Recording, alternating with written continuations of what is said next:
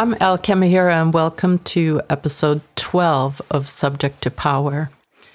One could say that the origins of the battle of the sexes really is about who controls reproduction.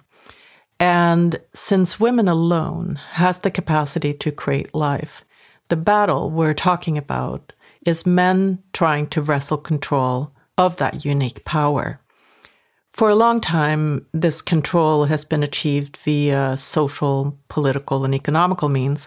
But in the last century, reproduction has been overtaken by science and technology, most of which has been spearheaded and controlled by men.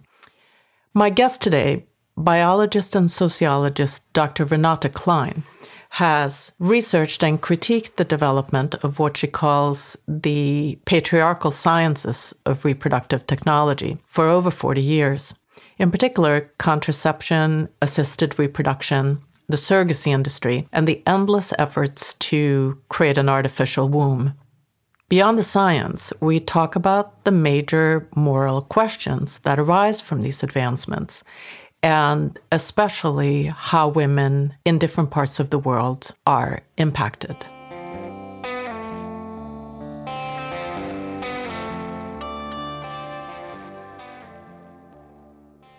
How long have you lived in Australia? Your accent is like half German or Austrian or Swiss from Switzerland. Switzerland, yeah, I see. Swiss. Okay. Yeah. yeah, it's embarrassing, but I've lived it is embarrassing. I've lived in English speaking countries since 1978, uh, 77 actually. and in Australia, I've lived here since 1986. Sometimes I don't know where my idioms come from. I mix them, you know with my accent, I mean, I wish it was different, but it's just not.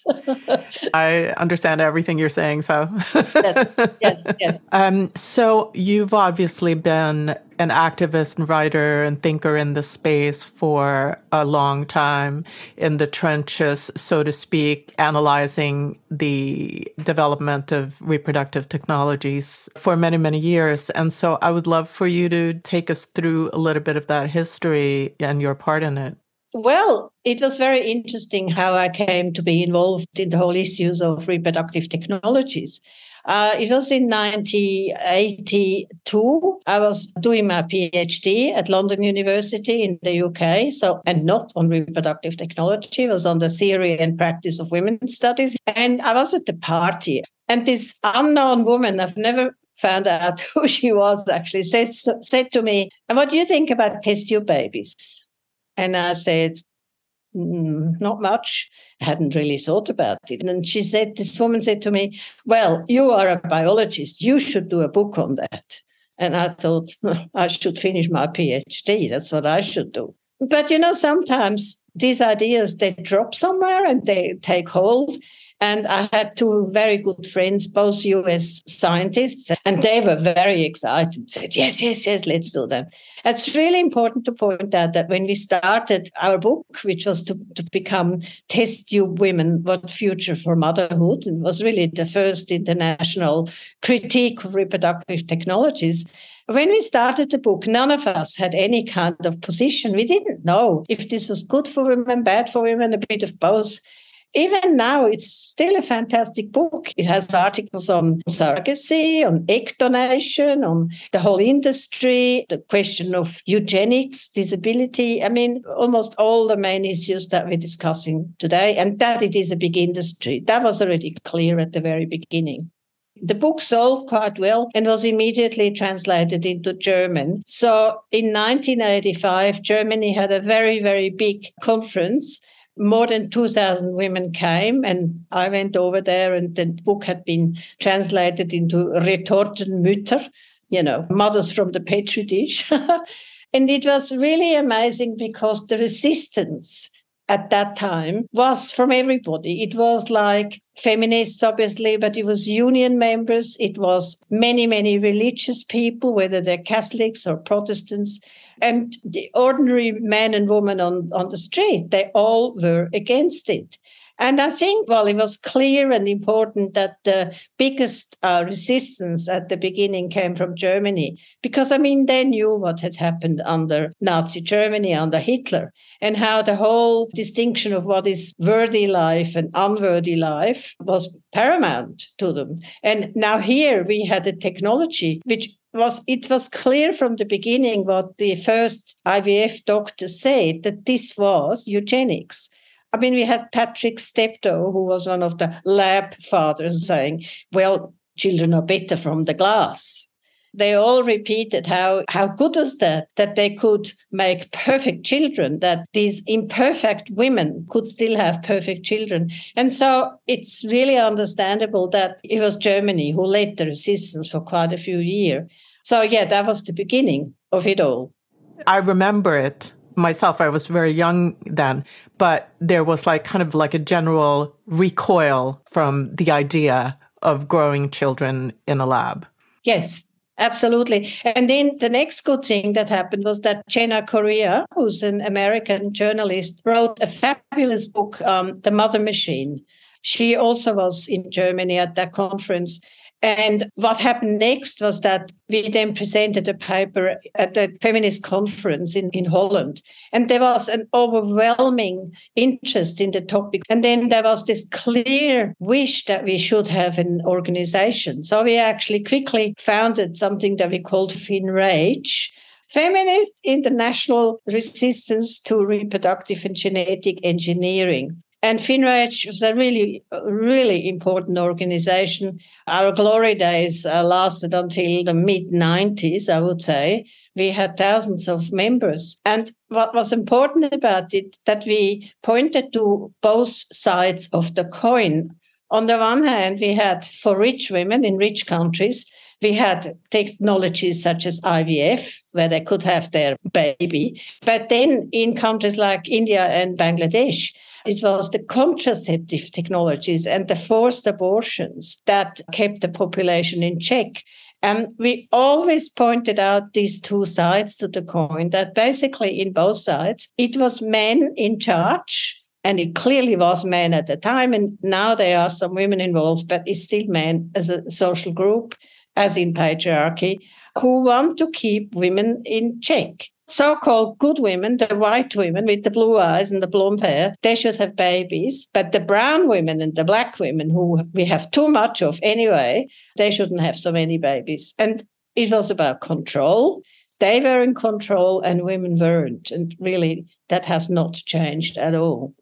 So that was very important that FINRAGE was an organization that looked at the, both sides and that we really had big representation of women from the South. We really had absolutely a fabulous team and we did many, many conferences and papers and books. And it was an exciting time. We really had a big outreach. And there were so many women working on this topic from different countries. I just reflected on that yesterday and I was thinking it is such a pity that today I know very, very few young women who study at universities who are even allowed to select a topic like that. It's just not cool anymore.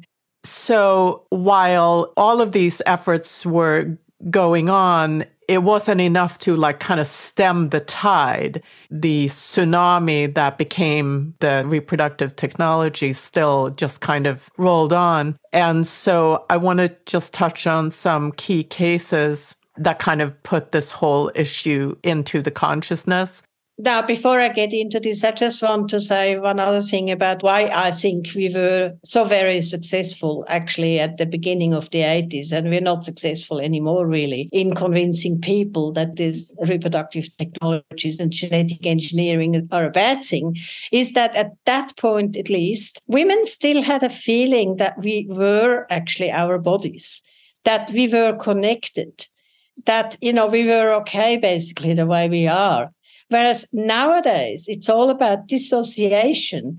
And like Robin Morgan wrote in that wonderful book, The Demon Lover, in I think it came out originally in 1989, she wrote that the biggest component of patriarchy was disconnection and compartmentalization. And that is so true It is so true. And it has really progressed to an incredible moment in time where, like, if you think about the transgender discourse, it is possible for some to say that people can change sex. I mean, something that a primary school pupil learns is simply not possible. In all our cells, we have either XX or XY. And yet today, intelligent people look you in the eye and says, oh, no, it's okay. You can change sex. You cannot change sex. And so I think it, it comes from this dissociation. So therefore, using a woman in surrogacy as an incubator, or uh, as she's called, a suitcase, or where you put an embryo in and then bingo, you have a baby. Well, what's what's wrong with that? It's kind of just normal it fits into our whole worldview, the way it has evolved. And we don't think who actually controls the technology. And in the case of whether it's transgender industry or surrogacy industry, there are huge, huge, huge industries who make an awful lot of money for all the different middle men. And so that's why it continues. But let me go back to those cases that you mentioned. Yes, in 1987, there was the baby M case in the US. At that point, that was a so called traditional surrogacy. So Mary Beth Whitehead was the woman's name. She was inseminated with sperm from a very wealthy man. Uh, his name was Stern, and his wife was actually a pediatrician. I was never quite clear if she was infertile or if she simply didn't want to have children. Anyway, the baby was born, and Mary Beth decided that she wanted to keep it. And it was very dramatic. So she fled with that child to Florida, where the police came and ripped this child away from her in the prisons of her own children. And then there was a lengthy court case. And the outcome was that the Sterns, they were given custody of the child. And it was like then, and it is now, the rich people, the Sterns were rich people, educated rich people. They won against the poor, uneducated woman that was Mary Beth Whitehead, and her husband was a garbage collector. So you can sort of see the difference. So the baby went there. They, I don't think they had contacts. And then sadly, at the 18th birthday of this child, she then actually severed all connections with Mary Beth Whitehead and became a Stern. But that was to be expected because, you know, they gave her the best college education, etc., etc. But very clear inequality. Surrogate mother is of low income, low education. Uh, so-called commissioning mother and father, they are educated, wealthy people. The same happened in Australia a year later, 1988, where the Kirkman sisters, Maggie and Linda Kirkman, they did a so-called sister surrogacy. So the eggs from Maggie and actually an anonymous sperm donor, because her husband turned out to be infertile too, they were inserted into the womb of her younger sister, Linda. Maggie wrote a book about this, and it's called My Sister's Child. And it's actually worth reading because it is such an example of, again, rich people. Again, you know, Maggie and her husband, very wealthy, very educated. Linda lived in, in the bush and she had two children of her own. Her husband was a laborer. When they came out in public later, when it was actually known that they had done that, Linda always had little ribbons in her hair and little hair sticking out. And Maggie was very glamorous with designer clothes. But it became a very famous case for many reasons. It was actually, I think, in the whole world, the first case where an embryo was transplanted into Linda's womb. And that was obviously, you know, a- another progress in the whole reproductive technology saga. But interesting enough, after that case, surrogacy in the state of Victoria in Australia was outlawed. So that was 1988. And that time in Australia, as much as in Europe, people did not think this was right. I mean, it really came down to that. I don't think that the Kirkmans did themselves a lot of favors by presenting, you know, Maggie as the as the beautiful, well-educated woman and Linda as the little sister people could see what was happening, the power difference. It's interesting to me to know that back when the Kirkman sisters happened, the public sentiment was just sort of against it morally or whatever. Yeah. Yes, definitely. Yeah, yeah. Yeah. And then it just slowly turned to complete acceptance, really. But we also had a very strong feminist resistance. We did have a presence, you know, in the media, like when something happened, like, you know, the first frozen embryo, whatever it was, we were asked about our opinion. And of course, we gave it. And the technodocs, as we call them, they, they of course hated us and they, they did all sorts of things to make us uh, invisible and but we we had a platform. Nowadays it's quite hard to find a platform for our views because we still call crazy. Nothing changed about that. But it's not the same resistance that is in in the general population. As i said before you know i think many many people have just become complacent. And when they see a little baby oh it's a little baby or everything's good but I also think it's like progression bias a little bit. It's like you just feel that it's an inevitable reality now, that it has progressed to this and we can't put the genie back in the bottle.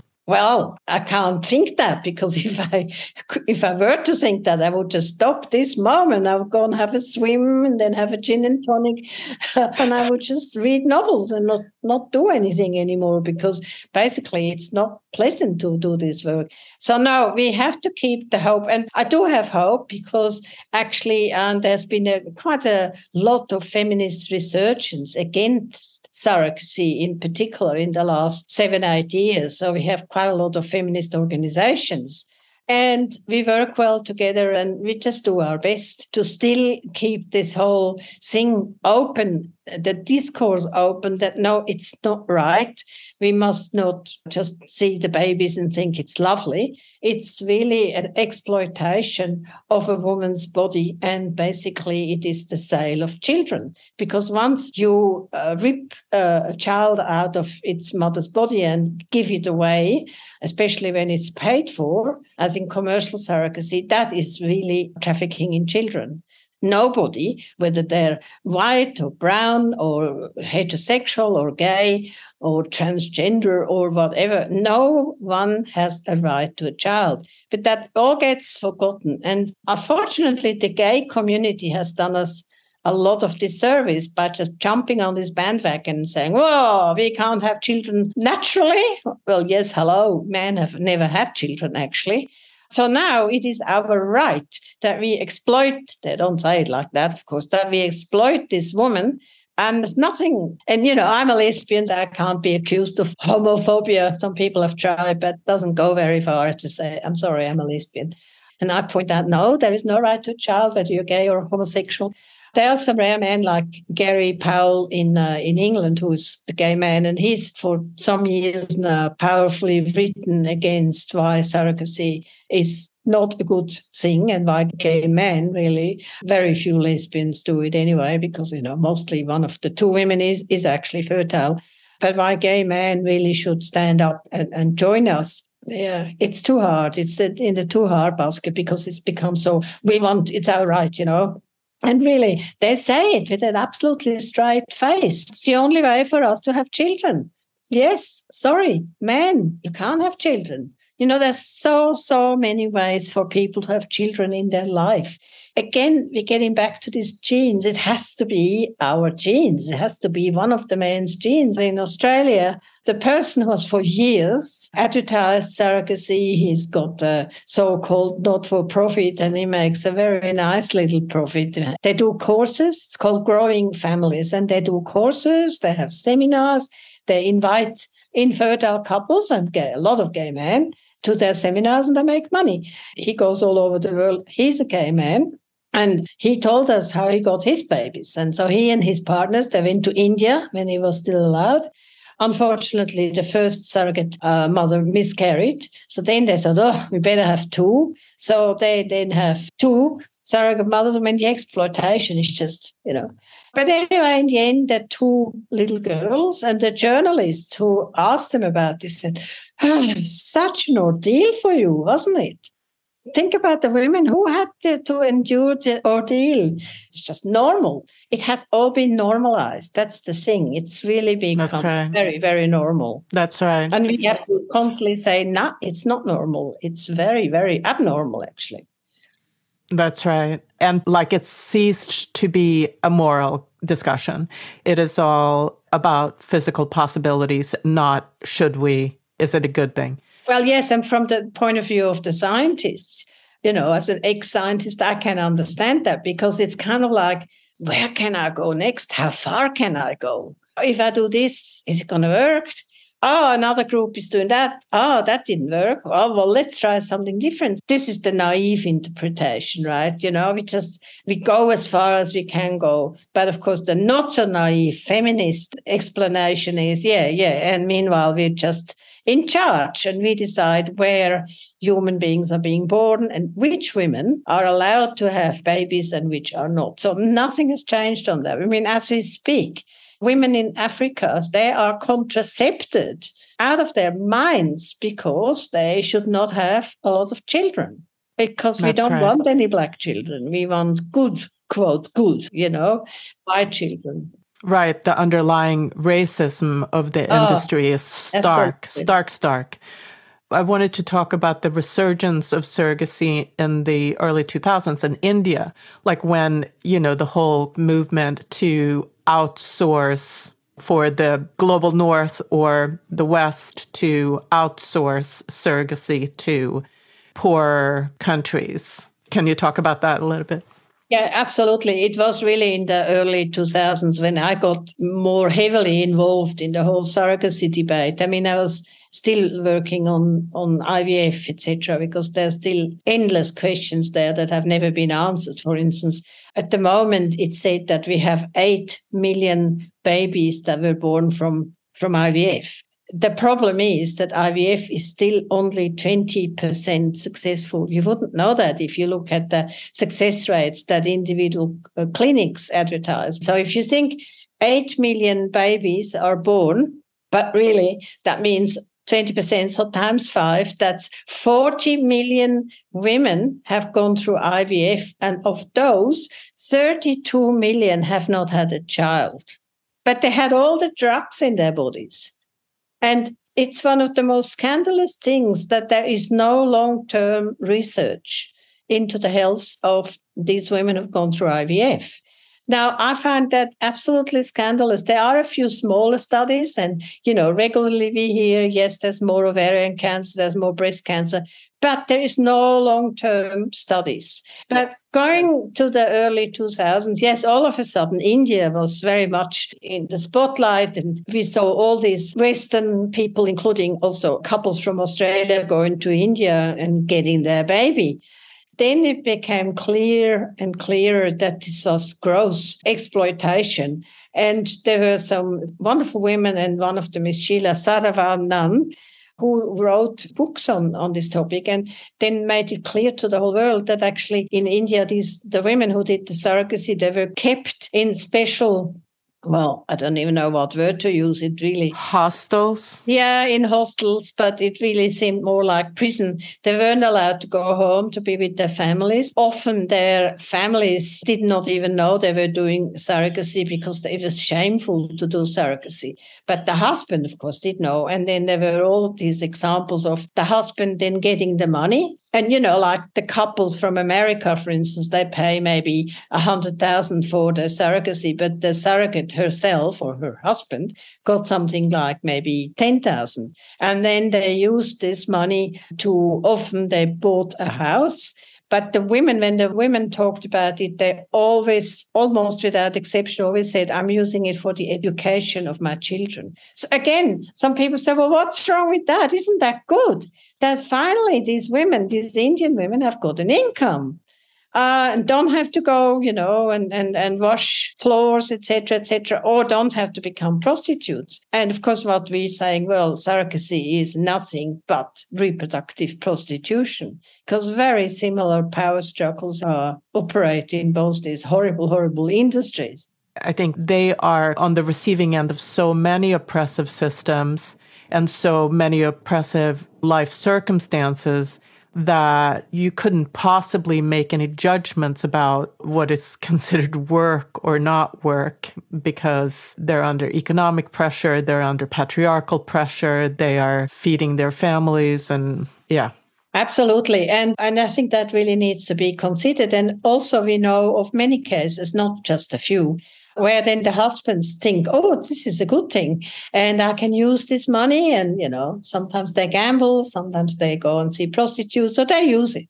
And they say to their wife, okay, you go and do it again. So it's the exploitation through the industry and it's the exploitation through often their own family. So, and again, going back to the question, oh, it's choice if we didn't live in a patriarchy, we can actually think of a system where women really would have more choices than either being in the so called serving professions, which is backbreaking work, underpaid, often really demeaning work as well. Uh, surely we could come up with a different structure of society where that would not happen. But patriarchy, it, it likes it when they have the whole class of women who does all the the work basically they don't want to do. And again, nothing has changed. So gradually the Indian government took note of all of that. And now, on paper, surrogacy in India is actually prohibited for all foreigners.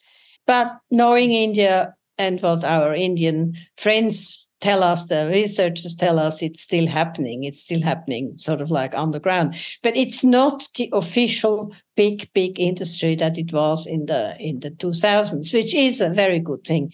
And other countries like in Thailand, in Nepal, in Cambodia, they have also stopped surrogacy because it became clear to even these governments that it was just an exploitation of their poor women. In Australia, we also had the case of baby Gammy, in 2014. Baby Gammy was one of two children born in Thailand, and the surrogate mother, she had twins in Thailand, and the commissioning parents came from Western Australia and only took the little girl home with them who was able bodied, but little Gammy had actually Down syndrome. They didn't want him. And baby Gammy stayed with the mother it then it, it became quite a, a, a, famous case, and many many people in Australia donated money so that little Gammy had a good life and could go to school. It then turned out that the commissioning father was actually a sex offender and had been to jail for sexual assault of children. So that caused a lot of stir because it became clear there's absolutely no screening of who can go and buy themselves a baby. In Australia now, in the state of Victoria, um, the laws have become stricter. You have to apply, you have to do various interviews, you have to go to a psychologist, and your criminal record is also being investigated. So, in theory, this shouldn't happen anymore. It probably will somewhere else. Yeah, I'm just thinking how pervasive child sexual abuse is. We know this for a fact just by, you know, children growing up and revealing their stories in adulthood. I just think it's astonishing that there's no regulation against single men, in particular, single men. It really kind of brings up the question to how would you screen for pedophilia?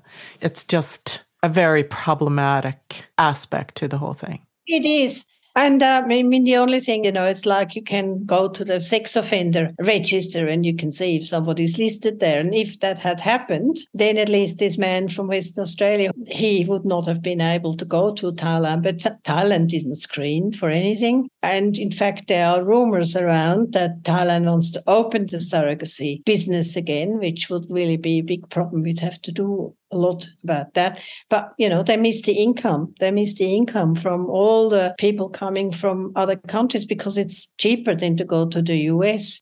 And that's then why there was this lucrative business in, in Ukraine, which is such a poor country, even, of course, before this phase of the war began, because they were at war with Russia since 2014. It was either prostitution or surrogacy for a lot of really poor Ukrainian women. And then, when, of course, the new war with Russia started last year, it was disgusting in the Australian media. It was all about, oh my God, what's happening to my baby? I have to go to Ukraine, despite the government saying, don't go there, it's dangerous. No, no, no, no, I have to go and rescue my baby. You know, nobody actually said, well, what's happening to the women? And especially the women who were still pregnant. And then there were all these daring attempts of Australians and other nationalities too to rush to Ukraine and then grab their baby and get out. And what happened to the surrogate mother? I don't know. But I mean, Ukraine has actually very, very bad laws in both prostitution and prostitution is in theory illegal in Ukraine. And yet, you know, there are hundred thousands of women who are prostituted every day. And now with all the soldiers, it's actually gotten worse. And surrogacy, um, at the moment, I'm not hearing a great deal. I know it has started again in Ukraine in spite of the shelling and the danger and the cold. It has started again, but people are a bit quiet. But I just heard yesterday that Colombia apparently is now the new go to country. Also cheap, poor, and willing women, so to speak, who give their body. I just so struggle with the moral questions that come up. So you have countries that are in conflict, or there's civil unrest, or there's other sort of big political turmoil. And then you have Western couples who essentially capitalize on the crises that this makes for women in those countries. And they sort of descend on whatever poor country is going through this and take advantage of the women there. It's so disturbing to me. It's very disturbing, I agree. And it is a moral issue. You know, sometimes people say, oh, don't call it a moral issue, but I'm I'm very sorry. But it is a moral issue. And we should not be afraid to say that. I mean, by what rules do we actually live our lives? If you want to be decent citizens, we have to have morals. We have to have something that guides us. And clearly, as you just said, you know, going to a poor country and then crying, oh, it's the woman's choice. She doesn't have to do it. Which, I mean, you know, the whole concept of choice is something that I, I just loathe. I really loathe it. For me, choice is deciding, hmm, will I have a chocolate cake or will I have a banana cake? Both are really good options. It is not between deciding, should I scrub floors and earn nothing? Or should I be a prostitute and earn, you know, not very much and my body is invaded with 10 penises a day or more? Or I can become this wonderful surrogate. This is not a choice. And yet, if you talk to anybody who hasn't seemed not have thought about this, they often say that. But it's a choice. The women wouldn't have to do it if they didn't want to do it. Ha ha. I mean, mostly in commercial surrogacy, we know from some studies in the US that women really do it for the money. It's not much money, but it is money, and they do it for that. And then, of course, we have the other kind of surrogacy, which is the altruistic surrogacy, which personally I think can sometimes even be worse than the uh, surrogacy for money. I mean, surrogacy for love is diabolical. I'd love for you to talk more about that, why it is so potentially damaging.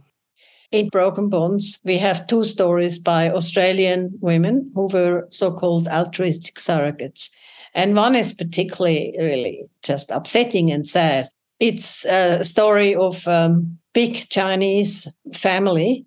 And the woman called Odette, it's not her real name, um, she had a cousin she loved that cousin. The cousin was about three years older than her. And the cousin had gotten infertile because of chemotherapy for breast cancer. So the cousin came to Odette and said, Oh, I can't have children. And Odette, who's a very kind woman, said, Ah, no problems. I'll have a child for you. And she had already got a little boy who was about two at the time. And she thought, oh, that's wonderful. So that these two little boys, you know, they can play together and we have one wonderful extended family and everybody is happy. Well, the pregnancy was a disaster because this now infertile woman couldn't stand the idea that her fertile cousin could carry a baby, could make a baby in her body. and did the most disgusting things like she didn't come to her doctor's appointments. She kept saying, Oh, you'll have a miscarriage anyway, which is not nice to hear every day. And then when the baby was finally born, it was whisked away. The birth mother, Odette, then actually tried to change her mind and keep her baby, but she didn't have the money to do that because again, again, the other people were much richer. She was an ordinary woman who didn't have a lot of money and who just wanted to be a nice and kind woman. So the commissioning parents took the baby. Then the whole story then went to the family court of Australia because Odette finally decided she did want that child back. But of course, the judge said, no, you know, you said you will give it away. And, and also, of course, it's not your genes right? That's always the argument. It's the commissioning parents, it's their genes. And so the judge said it's not your child. Sorry, it stays with the commissioning people. The cruelty in that case was that it split the whole family, and half the family took the part of Odette, and the other half took the part of the cousin. And to this day, they don't really talk to each other. It's just not settled. And it's about five years ago now. Odette never even got to see a picture of her son.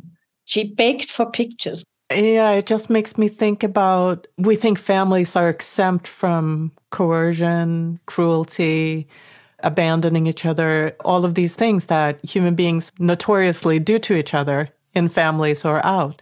So it's very strange that altruistic surrogacy is somehow exempted from the other conversation. You can be exploited by a family just as easy as you can be exploited by a stranger. My God.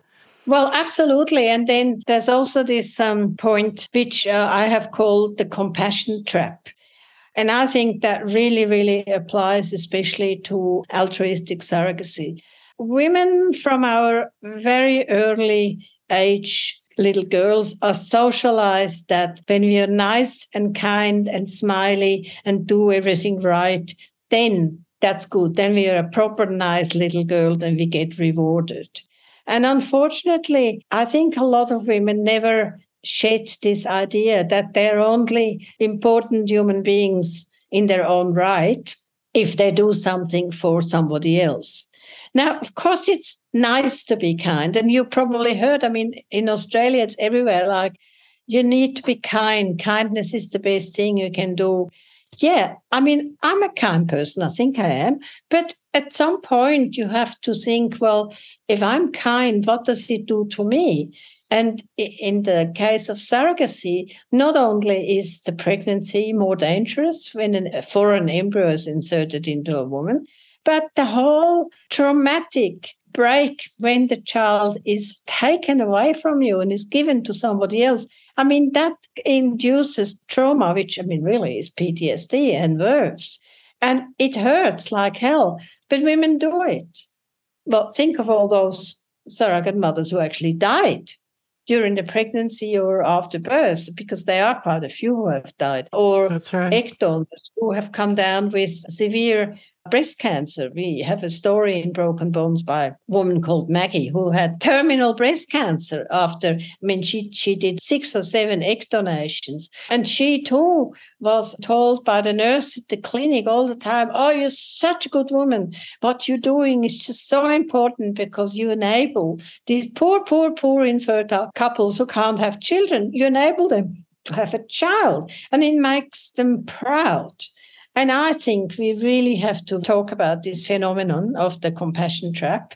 And we really need to, well, educate women to just stop doing this. We need new values for women. We do. We do. I really think so. I mean, to create like this kind of powerful reward system for women is just so, so unfair.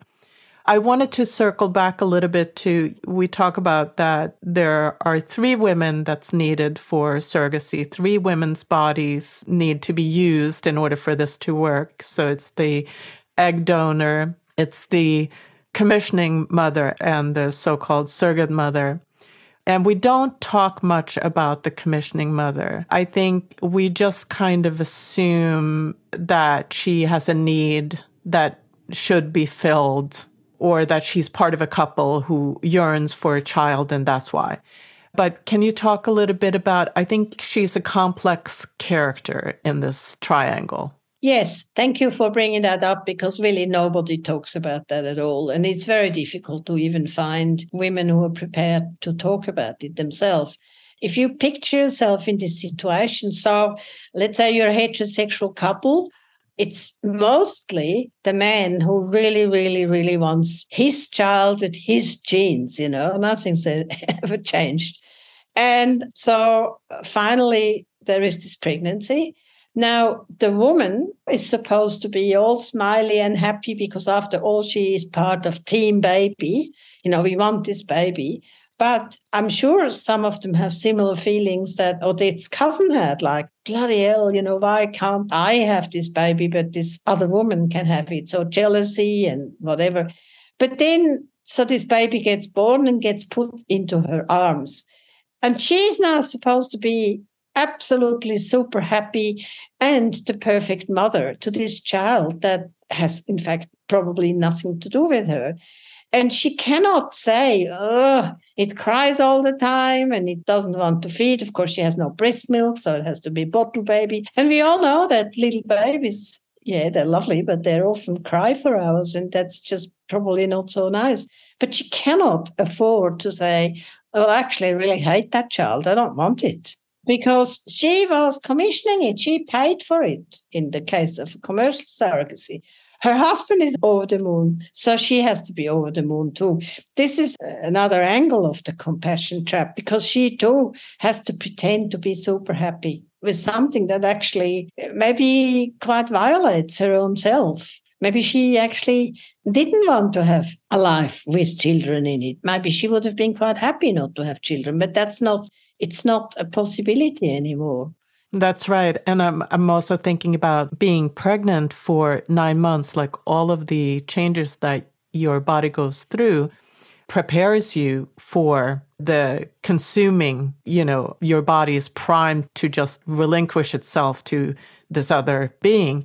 And a woman who hasn't been pregnant hasn't had that preparation psychologically, physiologically, or anything else. Like, what an absolutely strange situation. Yes, that's true. Now, there are stories of uh, women who actually don't want their neighbors or even the family know that it's not her who is pregnant. So they put pillows under their clothes and pretend they are pregnant and have even baby showers and stuff like that. I mean, that's the other side, which is, of course, also really, really creepy, actually. It's a bit creepy, really. And that, of course, totally invisibilizes the incredible um, amount of effort that it takes when a woman gestates a baby, you know, from a little tiny little embryo to then a fetus and then a baby in nine months. I mean, that is just fantastic. And no wonder that men are jealous that they can't do it. I mean, you know, you can't say this anymore because people say, oh, you're such an essentialist. Uh, but it's actually a fact of life. Men can't have babies, women can have babies. And that is something that men have always been jealous about and will always be jealous about. And part of this whole reproductive technology is nothing but getting the power to make life and getting power away from women. I think part of why it has been so normalized is how we conceptualize the idea of surrogacy, how it lives in people's minds. And the idea that you talk about a lot is that we've gotten to the point where genes, the genetic makeup of the baby, trumps everything else, which fits the mechanism. Is that only if we can consider rightful parentage to be genetic can this work. But if we consider carrying the baby and creating that life as parentage, as motherhood, the whole thing falls apart. If you want to talk about that, the kind of genetic supremacy issue. I was just going to use the word supremacy. You're just taking that out of my mouth. Absolutely. It's the the, the supremacy of the gene. And, you know, in some way, uh, it's not too dissimilar from the old Greeks who had this idea that actually the homunculus was this already formed baby and that was in a male sperm. So the man, you know, had the genes and it's his baby. The woman is really, was then a vessel and is today still a vessel. But it's all a function of the gene is the important bit. All the rest around it doesn't matter. Not that flesh that the woman has doesn't matter. The blood doesn't matter. The sweat doesn't matter. In my book, I describe some interesting research that an South African researcher called Amrita Pande has done in India. And she talked to women who were so called surrogate mothers. And in one case, there was exactly three embryos growing, and the doctors were the ones who said, "No, your womb isn't big enough. We have to, we have to terminate one." And it's a very moving description how the surrogate mother says, No, no, no. I talked to Madam, they all call them, you know, Madam, the woman who commissioned it. And we agreed between us that we would have all three. She can take the boy and the girl, and I take the other boy. Because after all, it is my blood and is my sweat that has actually made the baby. So it is mine yeah, these Indian women see what's happening in their bodies. They actually don't think it's the other person's child. They don't think of genes. They think of blood and sweat, which of course it is. But again, you know, they're in the compassion trap. Well, I'm doing it because, you know, the madam from Canada eh, can't have children. I can have children, but she can't. So I'm being really nice and kind and giving it to her. And I get a bit of money as well. Yeah, I just want to say it's just wrong. I know that's not an argument, but it is just wrong. And how we arrived at this point in time where most people just shrugged shoulders and said, are you getting so worked up about this? It's just the way it is. Some people have money. Well, if they want to buy a child for that money, I will let them. Who are you to actually query that? Well, there's other things than money, there's human values, dignity, that old fashioned word, dignity, that we should all have. I say to people, we could stop surrogacy today everywhere in the world. We could stop it. And They said, no, you can't, you can't. Look at the children. I said, no, you maybe have 200 children, maybe 300 maximum. And yes, you have to provide for them that they are citizens of a particular state somewhere. Yes, you have to do that. Afterwards, it's finished there are no growing babies, you know, because you've dealt with them, because the embryos are only made after the transaction, whether it's for love or for money, has actually been finalized. And I cannot understand why people still think, oh, no, no, no, you have to look after the babies. Well, there are no babies, actually. You make them. And we can stop that. We couldn't stop that today. Yeah but there's no will. And in fact, some of the latest developments, which really, really, really make me worry a great deal, they're very well connected groups of individuals who all go under the banner of we do it for the children's sake. They want to have parentage orders that even in countries that do not allow surrogacy, and in fact, most of the countries in Europe prohibit surrogacy of all forms, like there's France, there's Germany, there's Switzerland, there's Sweden. But they're all saying, well, no, no, no, no. The children that are born, for instance, in America to a couple from Germany, they have to be able to go back to Germany and be German citizens. A couple can come to a border and say, excuse me, but we're using the, for instance, the Hague Convention order that hasn't passed yet, but they want to. And uh, here's our child, born of surrogacy in America, and this now needs to go into Germany. And that's so, so, so dangerous. In Queensland, they have laws where it is not permitted to go overseas for an international surrogacy. And the laws say that if you do that, you commit a crime. And the penalty is either a year in jail or $100,000. Do you think a single person has been prosecuted? No.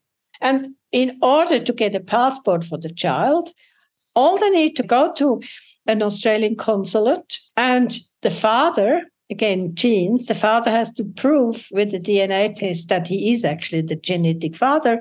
And bingo, that's enough. No question about who the mother is. We don't need to know that, do we? Doesn't matter. As long as we know that the father has his precious genes in this child, it can get an Australian passport. All these are good examples to show how patriarchy is alive and well. If anybody has ever doubted, or any liberal feminists say, oh, women are so equal now. Really? Really? really, really, really, really. I did want to get into the, you know, so you have the two camps, abolition versus regulation. Can you speak to that? There are those who think we just have to clean it up and make sure it runs ethically. That's right. There is are actually terms like ethical surrogacy and good surrogacy, and it's the liberals, whether they're feminists or otherwise. It's those people who think that yes, it can be regulated, like prostitution can be regulated. You just make it safe. Ha ha.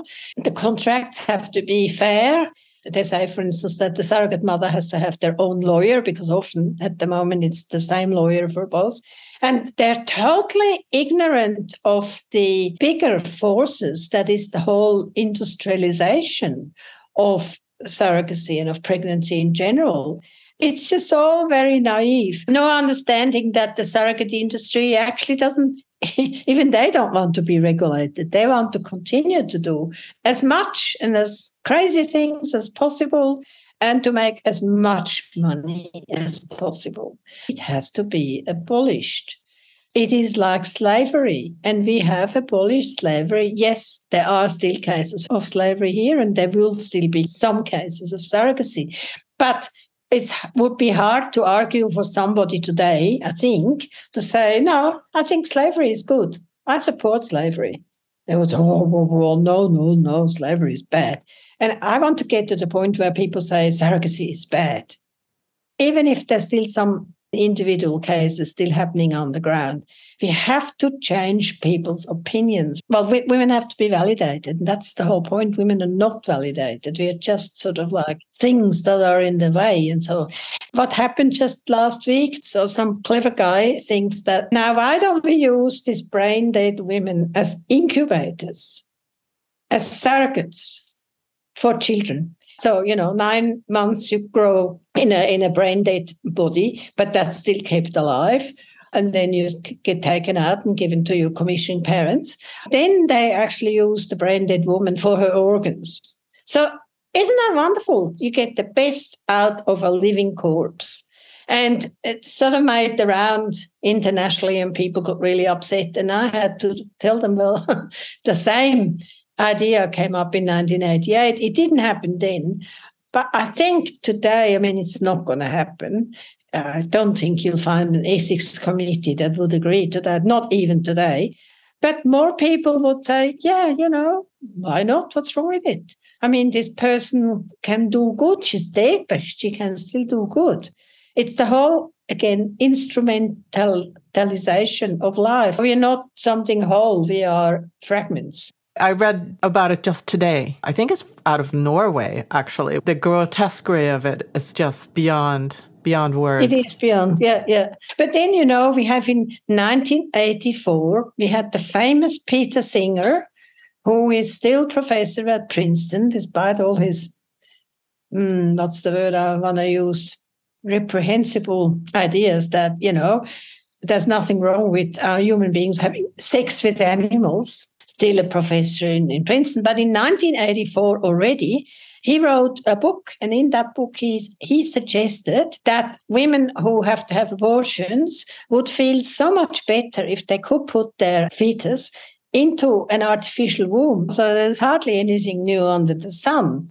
They keep on working on the artificial womb and trying to make it more sophisticated. And it just doesn't quite work because that pesky body of a woman that can grow a child just simply can't be replicated yet. But they're working on it. That's what they really want to achieve. That is the ultimate aim of all of reproductive technologies. It's actually the very clear and bitter truth. The end goal.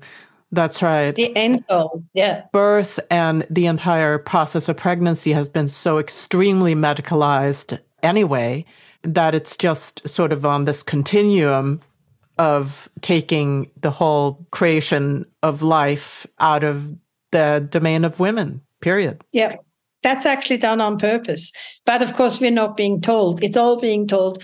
We do that for you, for the poor infertile women who can't have children. That's really what we who we do it for. Or for the poor gay boys who can't have children.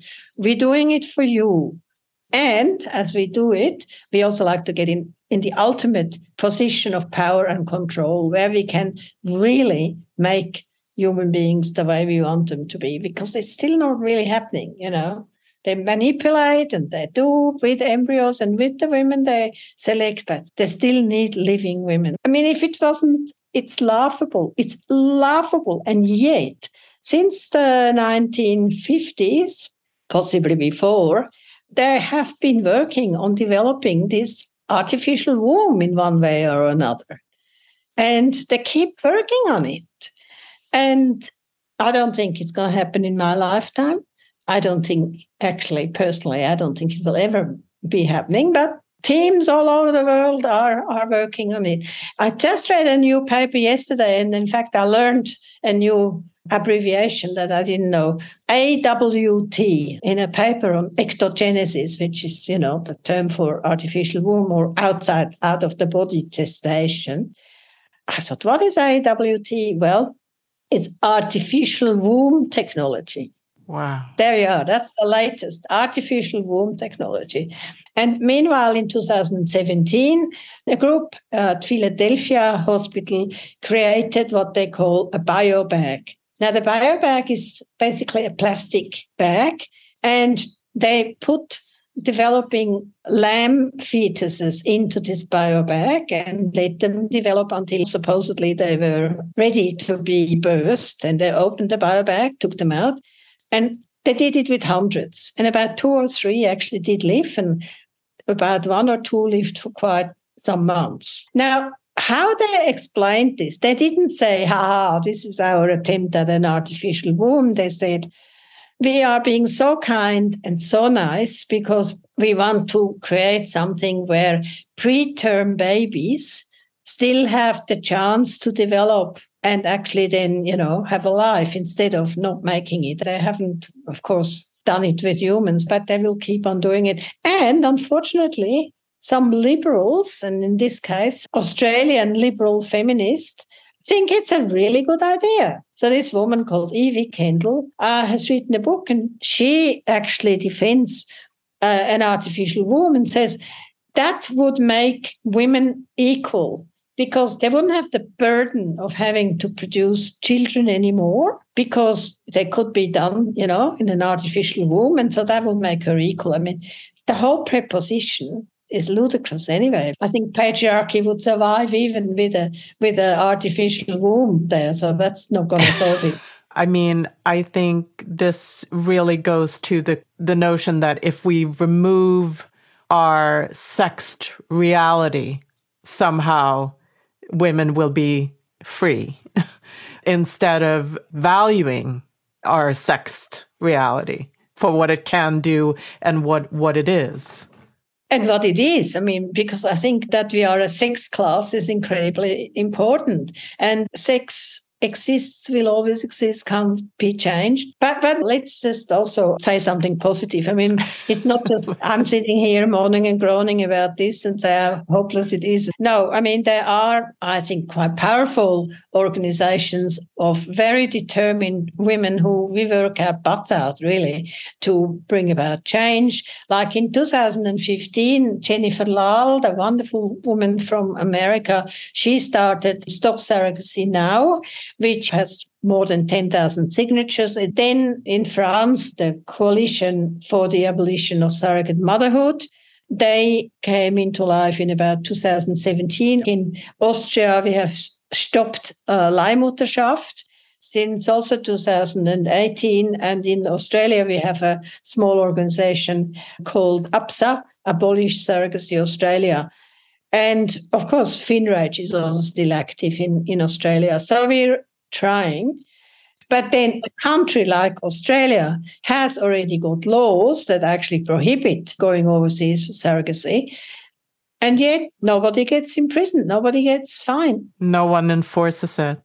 But I mean, ultimately, I think it's as long as we are nation states in the world, it's down to those nation states to care about the women in their individual countries enough to protect them or not, not allow it in their own countries. But the outsourcing is a is a whole other. The outsourcing from poor countries is is an atrocious pipeline. It is an atrocious pipeline, and, and we know it from the trafficking of women into prostitution. I mean, what happened from Ukraine into prostitution, especially into Germany, it's just it's just scandalous. Women were warned about it, you know. It still happens. And it really goes back to if I were a man living today, I would really have to look myself in the mirror and say, what can I do? What do I have to do? You know, again, it's a question of morals. I have a responsibility actually being a man in today's world I do think men should take much more responsibility for all these developments, whether it's in surrogacy or prostitution or pornography, and really try and put their important voice into the discussion. And some do, but we need many more men who actually really do something. I just hope we get to a time where women are valued and human life is valued and uh, we want become transhuman in the process. We can actually keep whatever humanity we have, and there's a lot of improvements that can happen to this humanity.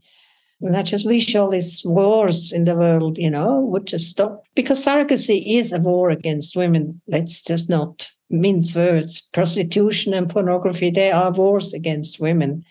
And women are just not in a position of power, really there needs to be a global shift, I think, in in the value that we we append to people, especially female people. Thank you so very much for talking with me, and it was a great, great conversation. Thank you. Well, thank you, Elle, for having these really important podcasts. Uh, and uh, thank you very much for your contribution to these distressing tales.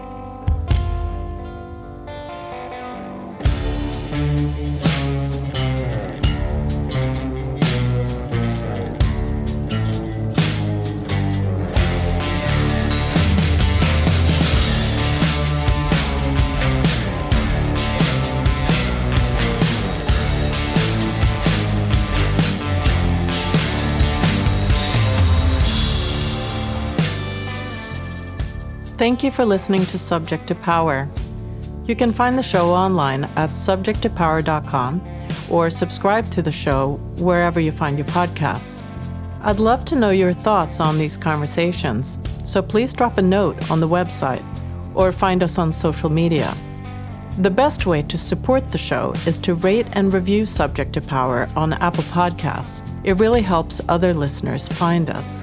Subject to Power is written, hosted, and produced by me, Elle Kamihira. Audio engineering is done by Jason Sheasley at Abridged Audio. Cover art by B. Johnson, and music by Beware of Darkness.